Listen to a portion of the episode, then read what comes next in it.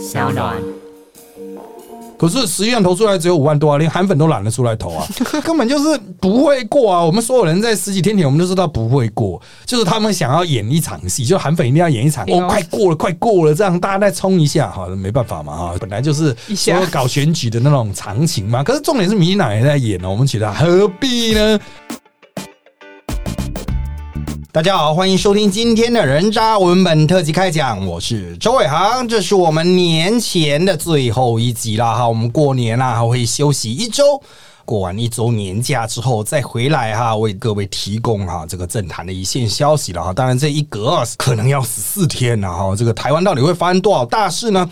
我问过很多政治人物啊，他们都说嗯，最大的事情就是过年要到处去哈，一样又是跑脱啊。这个政治人物其实是没有什么过年不过年的问题啦。不过哈，在这个我们今天呢哈，突然哈，赵康接受了几个媒体的专访，宣誓他要参加不只是国民党的主席，还要参选。总统，当然这个消息还需要后续的发酵，因为啊，国民党当然不会有什么反对的意见了哈。那各方就是已经在做春节的准备了哈，可能也不太想理会他了哈。所以这一切啊，的确大概都要等到春节过后。哦，我们才能回来检讨，所以我们今天就不特别探讨赵康的这一题了。我们要把焦点放在其他的地方，也就是说，我们今天仍然是政治不正确系列了哈，一样是由我和 Josefina，Hello，大家好，一起来探讨哈上一周发生的国内外重大新闻。那同样的，我们选录的哈，仍然是从这个中央社的一周大事哈重要事件哈来做再次的摘要了哈，就是他们选了。很多呃事件，其实我认为不太重要了，所以我我也把它省了。好，但不管怎么样哈，我相信我们今天能够在四十分钟内能够讨论到的，应该都算是蛮精华的部分吧。我们第一个主题就是啊，这个缅甸军方政变啊，翁山苏基遭到起诉，军方宣布国家进入为期一年的紧急状态，目前交由武装部队总司令敏昂来掌权。警方正式指控翁山苏基违反进出口法，法庭裁院羁押两周。但在此同时，国内发起反对军方政变的公民不服从运动声浪也越来越高。好的，我来厘清一下这个状况了哈。目前哈一些国际上的报道来讲，这个政变当然不会是美国发动的哈，因为拜登才刚上来嘛哈，显然是针对他这个刚登场的政权交接期、不稳定期、新接手期、新手上路期，嗯啊所进行的一个操作了哈。你等到他已经完全上路，你还发动政变，他搞不好就很快就反政变了哈。那再来第二点是啊，缅甸的军政府长期都是亲中的，所以国际上一般认为这个后面应该有取得中共的同意啊。你看正面之后哈，美国、澳洲等国的率先出来吐槽，代表五眼联盟哈，就是大英国协体系啊，其实是反对的。要注意一下，缅甸以前也是英殖民地了哈，只是到后来啊，变得相对比较亲中。好，那这个缅甸的它的政治局势的格局基本上是这样的哈，军政府在这个几十年前政变以来，一直长期的轮政都是由军事的这些军阀哈长期的执政啊。那在几年前呢，就交由翁山书记哈举办了一些民主的选举啊，受到国际的压力嘛，缅甸也必须要开放面对国际啊，你一直长期都军政府执政，没有民主化哈，可能就无法交代了啊。好，那翁山书记呢啊，虽然有坚持他人权理念的。部分哈，不过也有对军政府的很多要求哈，他也都是会接受或答应的。毕竟啊，军权还是握在军政府的手中。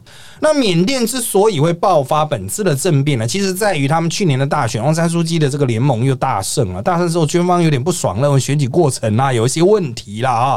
这个问题一直都没有解决。那翁山书记可能也本来就是想一路装死嘛啊。反正翁山书记的态度应该是这个样子，就是政治局势原则上就还是握在军政府的手中。翁山书记只算是一个精神上的象征，要注意，他也不是实质总统，实质总统还有另有他人啊。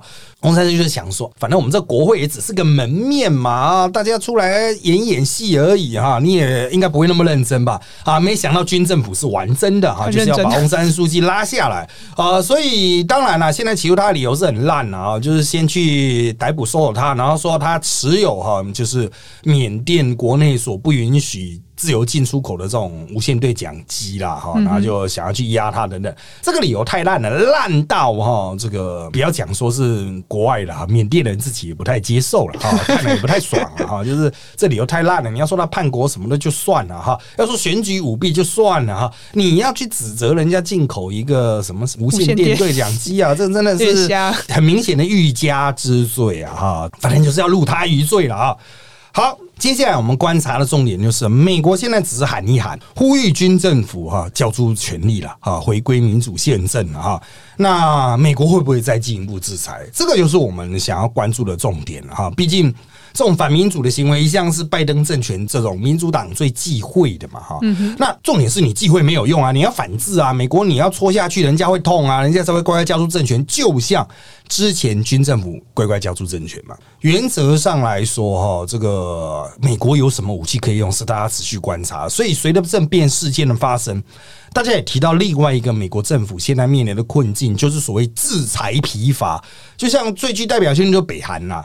北韩就一天到晚被美国制裁，伊朗也是被美国制裁的非常久了哈。可制裁到现在，他们也有点皮不痛肉不痒的啊。这些国家也是觉得说啊，我应该没差吧，没感觉了。对啊，没 feel 啊。反正北韩就是那个鸟样子啊，伊朗也是那个鸟样子了啊。如果我说我再去制裁缅甸的话啊，现有已经有进去投资了，我们台湾有很多台商也在那边投资啊。对啊，哦，该怎么办？这是一个问题了。再来是哈，这个除了美国怎么去钳制这种不民主的行动，中共的动作也值得观察。中共现在还。按兵不动啊，那讲什么都不对劲了。讲好话，人家讲是你策动；你讲难听的话，你说哎，你怎么翻脸啊？所以哈，这个中共现在是比较偏向装死啊，哈，他仍然持续装死。但是啊，现在缅甸比较大的问题是，随着他们曾经有的民主开放以后。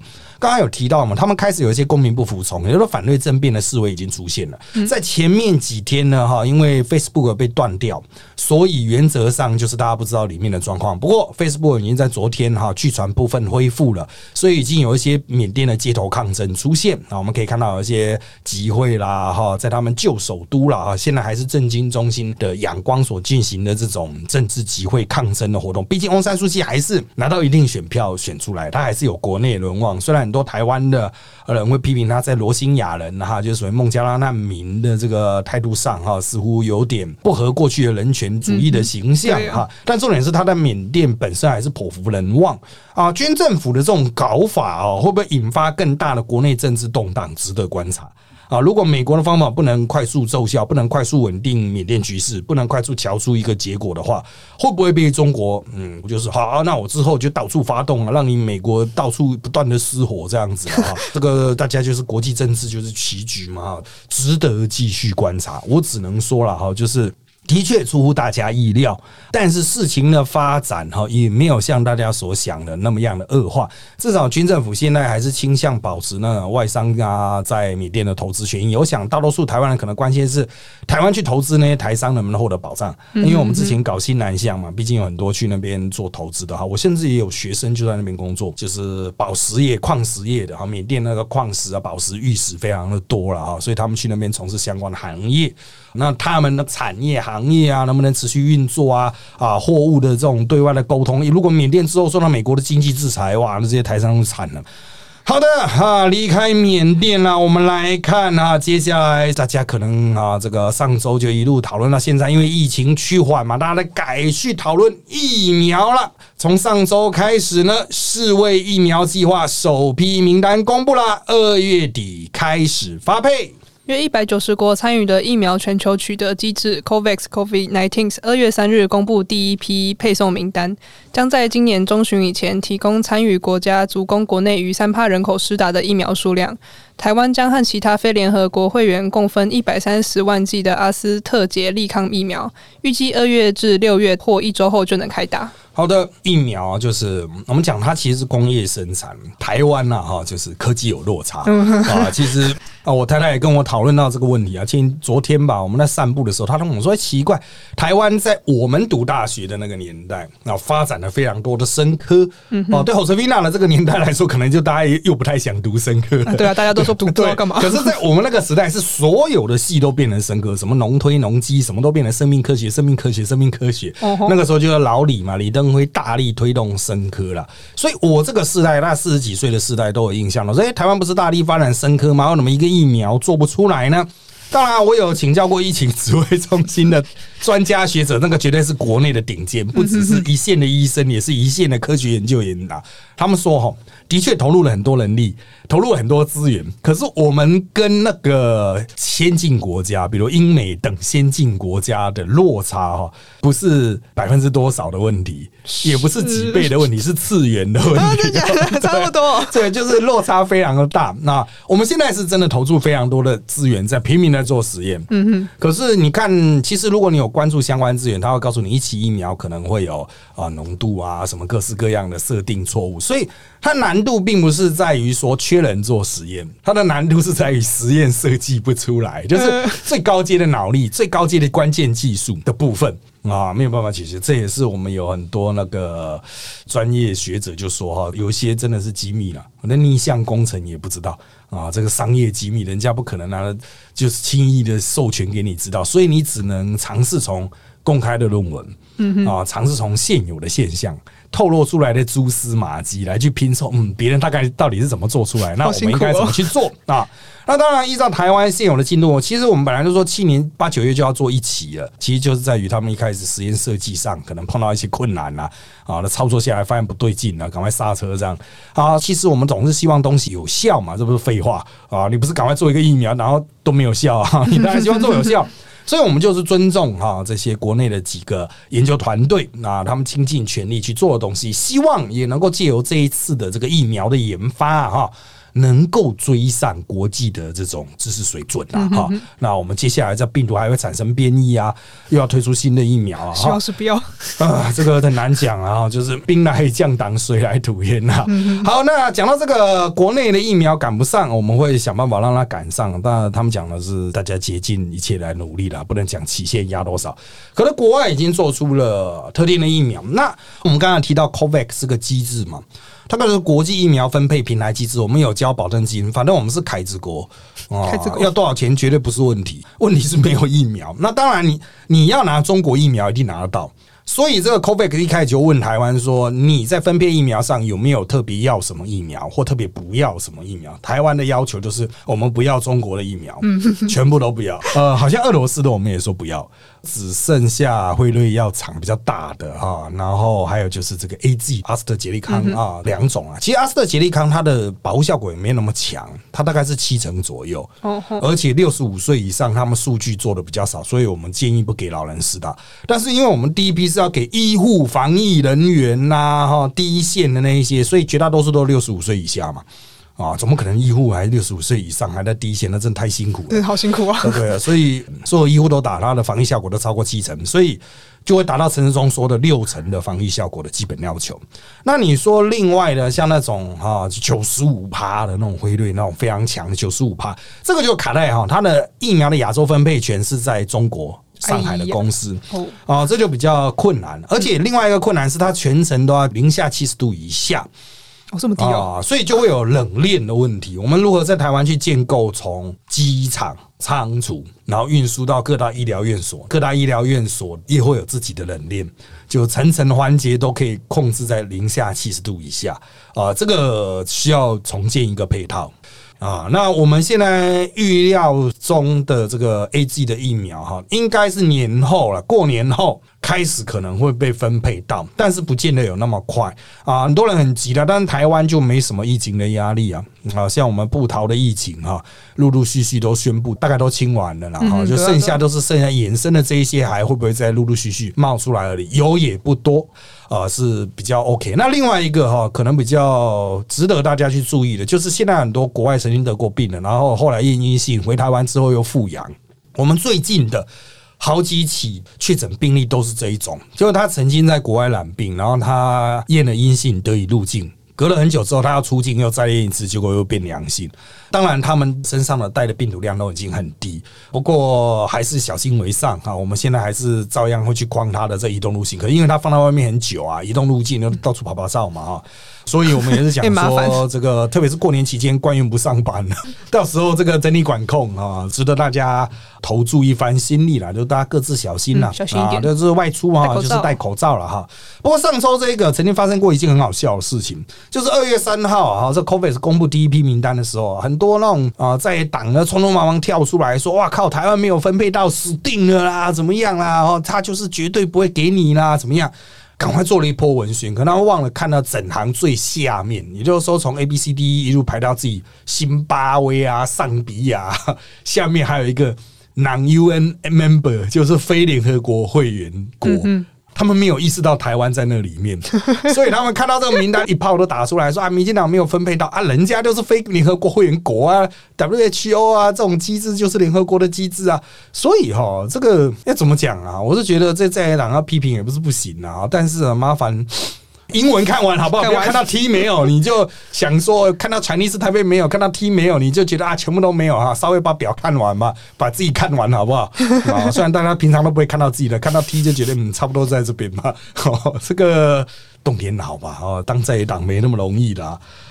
好了，接下来我们再一样是看到国际的状况啦啊，还是日本疫情难遏。东京十都府县紧急事态延长一个月，境内疫情延烧。日本政府一月七日二度宣布紧急事态宣言，希望利用关键一个月能抑制十一都府县疫情扩散。不过，由于十都府县疫情难遏，日本二月二日宣布延长紧急事态一个月。好的，其实哈，日本的疫情哈，它的那个山坡上去是有下来，可是它下来的状况仍然不能说是让人心安，或是达到日本政府的目标啊。那现在的状况，目前的状况大概跟去年大概十二月左右的状况差不多的啊，就是它经历了年初的一波非常爽的高峰冲上去之后，现在呢开始慢慢的往下降了哈。我们现在认为日本的状况，他们可能是想要把它压到。约等于去年大概三四月的状况，每天大概几十例而已。嗯，但他现在还要每天上几千例，几千例，所以 呃，还有一段非常长的努力距离。因此哦，他才会延长紧急事态，因为你宣布紧急事态是有用的啊，就是日本人皮就拉紧啊。日本紧急事态其实跟我们一般想的封城有很巨大落差，它就是晚上八点就不要在外面吃居酒屋这样子哦，对，没什么特别的规范了哈。那有些企业改成在家上班，就这样。事实上也没什么太大的改变，可是光了这样子，它疫情就压下来了嘛啊，所以确实有用。但日本人的目标设的很高啊，应该是希望能够让奥运顺利的展开。好了，那我们再看下一个主题，下一个主题很多台湾人没有注意到喽，就是英国撤销环球电视网的执照，中国反批 BBC 假新闻造假，要求道歉呐。英国媒体监管机构通讯管理局二月四日表示，已经撤销中国官媒中国环球电视网 （CGTN） 在英国的播放执照，因 CGTN 每日播放的内容已经违反英国法律的规范。好的，那这个是中英关系不睦的延伸战了哈，在上上周啊，我们有提到啊，BNO 护照被取消了哈，中国不承认它是一个旅行护照啊，所以现在这个状况呢是延伸战啊，就英国就把一个在英国本土上架的电视台啊，环球新闻网的这个执照给取消了啊，这个当然是中共支持的电视台了。他就说这个就涉及中国的大外宣嘛，是中国政府的资金嘛，哈，是政府中国的宣传品，又没有加注警语啊，把你给拉下来。那当然，这个很显然是政治操作，这个可以对应到先前嘛，哈，中国针对 BBC 啦，赶他的记者啊等等啊，所以中国现在又反批 BBC，你新闻造假，BBC 现在就天天都在骂中国，这个。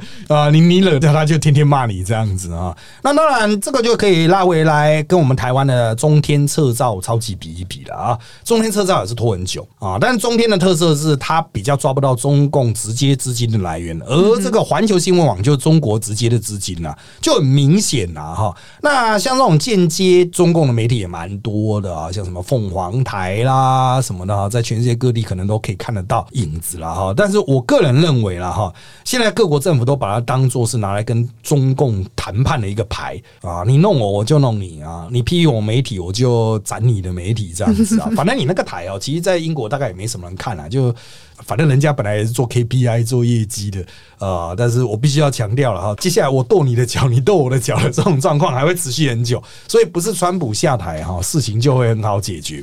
好了，那当然我们还是要慢慢的拉回来本土了。我们上周发生了一件事情了啊，盖亚纳刚设办事处一天啊，其实应该是宣布之后一天之内就被撤销，所以我们的外交部呢，台湾外交部就站出来强调了哈，中国施压盖亚纳终止社畜协议啊，凸显了中共的邪恶本质。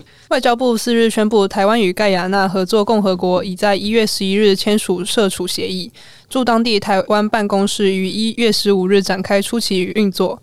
不料，盖亚纳政府在当地时间二月四日下午发布声明稿，终止与台湾设立办公室的协议。好的，其实这个协议是一月初签的，一月十五办公室就在运作。然后呢，到了二月初才公布，公布一天，老共就把它挡住。然后老共怎么挡住？他给盖亚纳两万剂疫苗啊。哦，盖亚纳人口才七十七万而已，对对对，那两万剂也是应急啦啊！那中共疫苗在巴西感觉是没什么用，依照盖亚纳人的体质，不知道跟巴西人差多少。其实盖亚纳大家不太了解的，它有四成是印度裔的哦，因为它是大英国协的一部分啊，所以就大英国协就很多印度人啊会搬去打工啊做生意嘛。然后它有三成是非洲黑人啊，就应该是过去的黑奴啦。那其他都是混血的啊，那这些混血的其中有极少数是华人啦。他一建国就跟中国建交了，帮他盖桥铺路造机场什么的，就“一带一路”。啊的示范国，所以盖亚纳会让台湾设一个办公室这件事情本身就已经是一个大突破。嗯哼，啊，就是而且还是用台湾的，不是用 Chinese 台北。对，不知道是因为盖亚纳的人比较少，所以搞不清楚状况还是怎么样。啊，但不管怎么样，台湾就是成功登陆了之后，一公布之后马上就被打掉。所以啊，呃，我们上周在公布的时候，有一些记者就去问外交部哦，他们私底下的表示哦，其实中共一定会有反弹。那很多媒体圈的人评估就是说，搞不好就是因为已经察觉中共的反弹了，所以我们就先公布，公布之后呢，中共就一定会做一些表态，那就可以激起国内的一波哈这种。团结爱国的气势这样子了。如果你完全没有公布，中共就宣称说什么台湾的偷偷摸摸射出，那就很难看。不然哪有一月十五射出到二月初才公布的？差太久了吧？哈，协定签了，你应该就要公布了啊。所以其实他有一些外交操作上的考量，嗯啊。但是我还是要强调了哈，就是实质发展比较重要。既然能够射出，就代表一定建立了某些线。成立办公室本来是想要引荐我们的国营企业，特别是一些大的企业去那边采购，因为他们才刚挖出石油，哦，然后又有黄金，它是一个原料提供国啦，各式各样木材原料啊什么哈，他可能很希望就是台湾能够作为重要的买家，所以才会在这边有一些动作。但我必须要强调哈，办公室撤掉了，但是重点是有没有实质经贸往来，我们会不会去设一个比较具代表性的公司？啊，某个国营企业就去那边当探头堡这样子，然后来乘坐相关东西，我觉得是比较重要了。实质经贸往来比较重要。到底我们可以跟他做什么生意，那就再说啊。因为毕竟还是很陌生的国家，需要透过彼此交流沟通啊。很多人就讲说建交，那这专门找小朋友，他是小朋友没错，不过他是有石油的小朋友，好不好？厉害的小朋友啊，的小朋友。他这个国家在委内瑞拉旁边呢，地质上面哈本来就是比较丰富的了哈。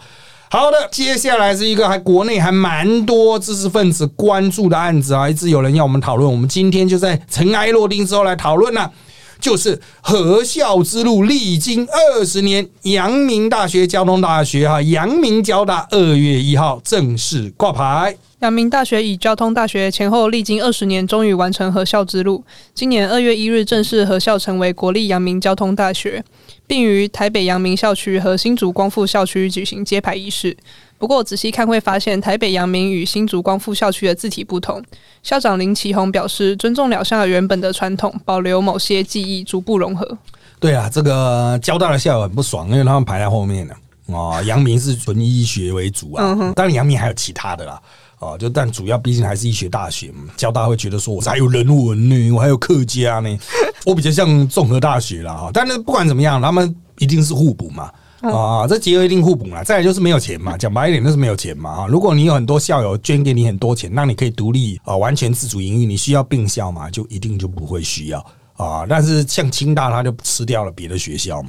啊，那这交大哈，二十年来就是一直寻寻觅觅了哈。寻寻觅觅啊，那最后就病了哈。那当然是校名名称，就是谁摆在前面，谁摆在后面，总是比较尴尬为了要抚平大家心中的不爽，所以他们现在就保留了剩下一些还有旧的校名的那种展示的空间呐，哦，就各自保留了。一开始是杨明决定自己干，然后交大就是骂交大这一边说为什么你自己不保留？交大的匆匆忙忙又赶快保留这样子。基本上来说了哈，就是啊，你爽就好。这种事情呢，一开始大家会有情绪反应了哈，病到某种程度之后，久了之后，新的一批学弟妹进来啊，四年之后就就没差了。对对啊，那你要改什么交大、阳明、阳明交大，其实都不重要啊。然后你改一个全新什么台湾第一大学、台湾超级大学也可以啊。怎么超越清华大学？他 不是一直想超越清华？其实哦，真的，那校名这个东西，当然人家会讲说，这有一些历史的那种啊成就嘛。哈，交大有非常多优秀的校友哈，同样阳明也是嘛。那我如果把校名大改了，这些校友哈留下来的优秀传统，可能就会慢慢断离啦、丧失了哈。啊，但是重点是资源整合啦。啊，我是觉得在资源整合上是对两个学校都有帮助啊。交大有了台北的校区，阳明也有这么广大的新竹校区了啊。这个对于学生来讲，对于修课啦、从事研究啦、校内资源整合啊，都会有蛮大的帮助，好不好啊？所以你可以注意到我们刚才的用词叫合校，过去都是用并校，大家都说是你并我，我并你，到底谁并谁啊？就北宋，现在是讲合校了，你看光是这种词都要讲究啊，真的是蛮无聊的。好，那接下来我们再回到台湾大学了啊！台湾大学有什么大事呢？就在上个礼拜，陈文成纪念广场启用了。陈文成事件四十周年，台湾大学校长管中明表示，校内设立的陈文成事件纪念广场正式启用，也提醒台湾坚持人权与民主，并期盼早日真相大白。那个对我们台大人来讲啊，我们过去都会走过去指指点点啊，陈文成就死在这里啊，怎么样哈？我们那时候言之灼灼啊哈。虽然没有立个碑啊，可是大家都知道在那里。之前还有那种台大教都说有必要设这个吗？后来他们募到钱啊，有人愿意捐钱嘛，哈，那就设啊。设了之后，隔壁我们过去是综合图书馆呐，哈，应该是重图吧，就图资系吧，哈的老师有意见啊，说什么啊，这个设一个那种纪念碑啊，人家会觉得好像很可怕哦，就是过去发生这样的事情啊。可是你不设个纪念碑，大家还是知道过去曾经发生这个事情啊。然后 台大人最八卦的都会跟你讲说，哦，这里死过什么什么，我们会代代相传的，你放心。我是觉得啦。啊，如果大多数台大人都觉得啊没什么关系啊，就设个做明确的一种对过去历史的标举啊，那就放啊。那至于意识形态问题，主要是在于碑文呐哈，它上面原本有放碑文，不过当天被人家发现是用保利龙切割放上去的，就临时性的啊。他们说碑文还没有经过台大校务会议审核啦。哦，我就觉得说，嗯，的确也是蛮无聊的。过去在捐赠那些大楼哈。各企业在捐赠大楼里面也会有很多微博的纪念的东西啊！哦，真的，我是觉得没有必要。就像很久以前我们那个年代，他们是要拆活动中心的蒋公铜像，嗯哼，哦，我们学生是诉求而拆嘛。那校务中会议就说不行啊，那校友送的啊，哦，很珍贵，怎么可以把蒋公拆掉？你知道最后怎么拆掉了吗？哦，是童军，好像是罗浮还是鲁拉拉吧，在那个蒋公铜像前面踩到它上面。他有个木台嘛，在那边合照就会踩，把它踩坏，蒋公就垮了。对，蒋公不堪凌虐，垮了。哎，这种我觉得啊，你在那边修改那碑文，你从来就不会去。老是说那碑文放在那边，除了知道这个世界的人会去看之外，一般的台大学生哪里会去看呢？搞这五 A 博 A 啊，你反而凸显了这个事情呢。人蠢真的是啊，读到多高的学历也都是一样的蠢啊啊！好，那再来，我们要回来交通建设面啊，我们一样啊。之前邀请的交通部到现在啊，仍然没有空前来，我们来谈一下他们要推动的这个叫做苏花安路廊计划。公路总局说，目标在一百一十二年施工，苏花改于民国一百零九年全线通车。交通部公路总局将沿线三处共三十公里未改善的路段纳入苏花公路安全提升计划。公路总局指出，预计一百一十二年完成综合规划及环评后追施工。好的，那两年的规划时间了啊，当然了，我们认为这也是林家龙要凸显存在感的一个很重要的工作了哈。其实这个书花改哈落成之后，的确凉了一段时间啊，它是一个蛮重要的工程。最早叫书花高啊，苏花高要怎么接呢？其实如果你现在开那个北宜高开到底啊，它不就是苏澳这样下来嘛？所有的车流都被引导到交流道下去，但它前面有一条断掉高架的路是继续往前的，那就是原来的苏花高。哦，后来呢，因为地质条件的关系，加上很多环团的抗争啊，所以苏花高就停了。可是就花莲还是需要安全回家的路嘛，所以我们就去把一些比较危险的路段去做截弯取直。叫做苏花改，那主要就是三个大的隧道段这样子哦。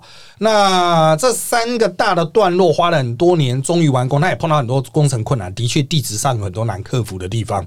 但是现在都克服了啊，相信大家都有跑过哈，就是。长跑这边呢，你是开车的就可以跑了。现在就是看重机什么时候能够上得去，一般摩托车还是不行啊。那这个苏花改呢，你开的时候你会发现它开开又开回旧苏花嘛，然后所有人又塞在旧苏花嘛，啊，就继续慢慢塞。原本的路是很宽很直的，然后全部人又塞在边了，不知道在卡住。所以大家说，那要不要继续改？可是你要继续改，人家都质疑你是不是又变回苏花高。所以，如何去把一个话讲的很有技巧，就是从政者的智慧啊。所以他就不会讲说是苏花改啊进步改计划，它叫做苏花安苏花公路安全提升计划。哎，各位，这就是从政的智慧啊！你讲说苏花改二点零，人家会骂你改苏花高。人家会骂，因为书花改其实改一改就可以变成书花高，嗯哼，对。但是你直接这样改，大家就会有意见哦，纷纷扰扰就很多。既然你原来书花改的诉求是给花莲人一个安全回家的路，所以他就说，那我们就进一步的安全，就是一个书花安计划。所以真的哈，各位啊，不当官你要了解一下狗官的智慧哈，就是东西是完全一样的，如何贴个标签让大家觉得哦可以啊，很好啊，不一样的呢？对对对，这个就是有智慧了。不过这个规划就要两年。看他们怎么去拉这条线啊！我个人认为是的确有其必要了哈。就是除了一些急弯曲直地方，有一些塞车塞的真的很严重，像东澳啊，它这个垂直相交，然后进市区这样子哈，真的有蛮多改善的空间呐。啊呃，希望它的整体工程哈能够更符合安全标准哈，也能够让更多的用路人哈能够轻松的用路了啊。好了，再下一个主题，我们来看到国防部又站出来讲话，他们说啊，民国一百一十三年起啊，教招要全面一年一训，每次十四天。国防部二月三日表示，将教招编管期自八年延长为十二年后。后备部队将增加三千名军事官兵力。此外，民国一百一三年起将全面实施一年一训、一次十四天的教招政策。好的，这个分两部分，一个是从今年都开始的，今年哦，哦，一百一十年哦，以前是退伍八年内你会被教导到，嗯哼，现在是退伍十二年内你会被教导到，十二年哈，我现在退伍十二年嘛，没有，今年才满十二年啊，所以啊，这个就很有智慧。当然，我今年是没有被教招，因为有一个教招查询系统。啊，各位可以上去查。很多人说那是教招报名系统，一查就会有你。没有，那是你本来就要被教招 啊。他不是报名系统啊，他那个资料库是内建的，好不好？但重点就是在于什么呢？之前有很多人是用出国啊当做这个免招的一个依据的，就是哎，他被教招排到了，他就赶快出国这样子。那今年跑不了，对，不能出国了，没办法出国了。所以他们说，今年哈扩张了这三千个哈军事官为主。你兵如果退伍八年，超过八年，你应该就放心了。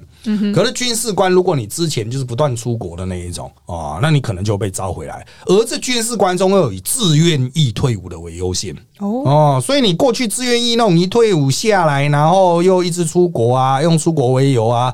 申请免招的就可能会被叫回去，大概有三千个左右啊。那这个是今年率先起来的变革了哈。那有些人认为说有这个必要吗？那我认为，反正国际现在都演的很热血啊啊，就是演习啦，不是说是演戏啊啊，演习都很热血啊，大家就自愿意嘛，自愿意本来就比较擅长这一套啊，就回来多多参与这样子嘛哈。像我们义务也推了也比较久了。能够记得差不多也都忘光了啊！另外一个争点就是女性的退伍哈，就是女性一定都自愿意嘛。女性退伍什么时候要叫着？那他们目前说还不用，不用。但女性其实是有编制的，她有被编进去哦。所以如果真的有大规模的教招的话，接下来将来啊，体制有些改变的话哈，有些女性的退伍军事官兵可能也会被叫招，但是以什么样的形式就不太清楚了啊。那至于另外一个，就民国一百一十三年，就是二零二四年。啊，各位啊，这是很有学问的。二零二四是什么呢？下一任总统。啊，原来如此呢。所以二零二四年起，他要改成十四天，一次叫去就是两个礼拜。那当时我们认为说这样搞法会比较大的问题，就在于因为真的去太久，一般公司如果聘两个员工，有一个被叫去十四天，那另外一个就完蛋了，对啊。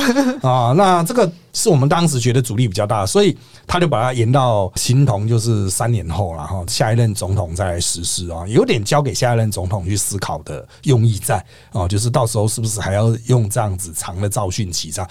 但是我认为十四天就是真的要看你玩什么，也不是不行啊，因为现在的一般哈，这个军官是七天，然后一般的兵是五天，五天真的就是摸摸枪啊，带你出去走一走就结束了啊，那十四天是可以玩比较多了。就摸更多的枪啦，走更远的路啦，好 让你体验各种不同的活动啊，比较 funny 啦。啊，就军事官十四天，你一般兵大十二天，会比较热血一点。它的对应也是那个四个月的啊，现在叫军事训练役，毕竟只有当四个月嘛，所以你的造训期长一点也是合理的。毕竟原本的兵役设计就是你受完了训的四个月之后，你出来以后就是每年一直造。我们过去是八年造四次，接下来是每年就是十二年每年造。你自己去乘十二乘十四，你就知道国防部的用意。呃，其实呢，他就是想要尽可能去补了，就等于在让你多当二十四周的兵这样子。个人认为多多少少有帮助了啊，就是让大家熟悉一下部队的情境啊，提升后备的战力啊，应该是有帮助的吧。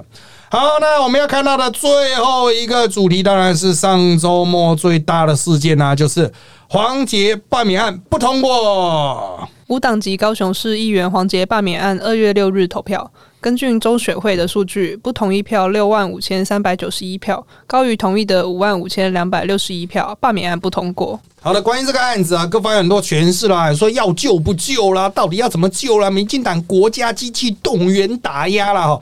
我觉得哦，其实像我们这些身份角色特殊的，我们事前都看得到民调，只是不能讲而已。已经知道结果大概就是这样的时候，然后大家还在拼命演戏的时候，你又觉得何必呢？这个事情总有揭穿那一天啊，什么意思？虽然民进党一直强调我们要去救黄杰啊，怎么样怎么样？你们为什么其他人不来救啊？你看我们多么有情有义啦！那韩粉这一边呢，就是哇，霸街希望啊，有望啊，哈，霸街气势如虹啊！你看民进党都怕了啦，人民要站出来。可是那个时候我们就看了民调，就是不会过。而且差很多 哦，所以就算民进党完全不去救，投票本身就不会够啊。因为实际上就是韩粉，虽然当天天气很好，韩粉的确投出来是多，可是也没有所有韩粉都出来投啊。你预计大概要七万多票才会过啊，但是韩粉在那边有八万票。韩国瑜在选总统的时候占了没有八万，可是实际上投出来只有五万多啊，连韩粉都懒得出来投啊，根本就是不会过啊！我们所有人在十几天前我们就知道不会过，就是他们想要演一场戏，就韩粉一定要演一场，哦，快过了，快过了，这样大家再冲一下哈，没办法嘛哈，本来就是说搞选举的那种常情嘛。可是重点是民进党也在演呢，我们觉得何必呢？你开出来就知道毫无必要，而且你也没有开到七万多，他本来有些人呛瞎民进党要开到超过那个罢免同意所需要的票数。枪爆韩粉也没有开到，当然我必须要强调，民党这样也算是小赢啦，因为他不同意超过了同意嘛。他们后面还是有人强调，你看我动员有功啊，我在地实力仍然有六万五啊，像许志杰这一些，他们在地有十万票，实力的非常强啊。但是还是万变不离其宗啊！哈，我还是要强调，就是其实就回归罢免原本基调，你低调就好了。低调不会过，那当然很多人说看到黄杰的这个就讲说没有啦，你看之前王浩宇的那个罢免案啊，他们也说不会过啊，什么？其实不是这样子的。王浩宇罢免案的选前最后一次民调大概是二十三趴多，你过是二十五趴，最后是二十五点四啊趴的样子，那个就是我们一般讲统计学上的误差范围，所以王浩宇罢免案本来就有可能过。哦，本来是有可能过，可是黄杰那时候我看他们民调好像只有十八趴，还是十七趴，他差太多了，差个七趴。你各位有统计学概念吗？那已经是两个三趴了，你知道吗？这个太难了啊！这科学上不可能，大家还演的这么热血哦，真的只能说。祝你幸福了哈！祝各位幸福啦！希望高雄市民可以远离这种选举罢免战哈。他们已经一年内投四次票了哈。好累哦，辛苦了，凤山人投报哈。好了，辛苦了，辛苦了，凤山人呐啊！那我们年前最后一次的这个人找我们特辑开讲就到这边了啊！祝大家新春愉快啦！新年快乐啊！谢谢大家收听我们人渣我们特辑开讲。现在各大 Podcast 收听平台如上 A P P、Apple Podcast、Spotify 都可以听到我们节目。欢迎大家订阅留言给我们五颗星，那我们就下次再见喽，拜拜拜拜。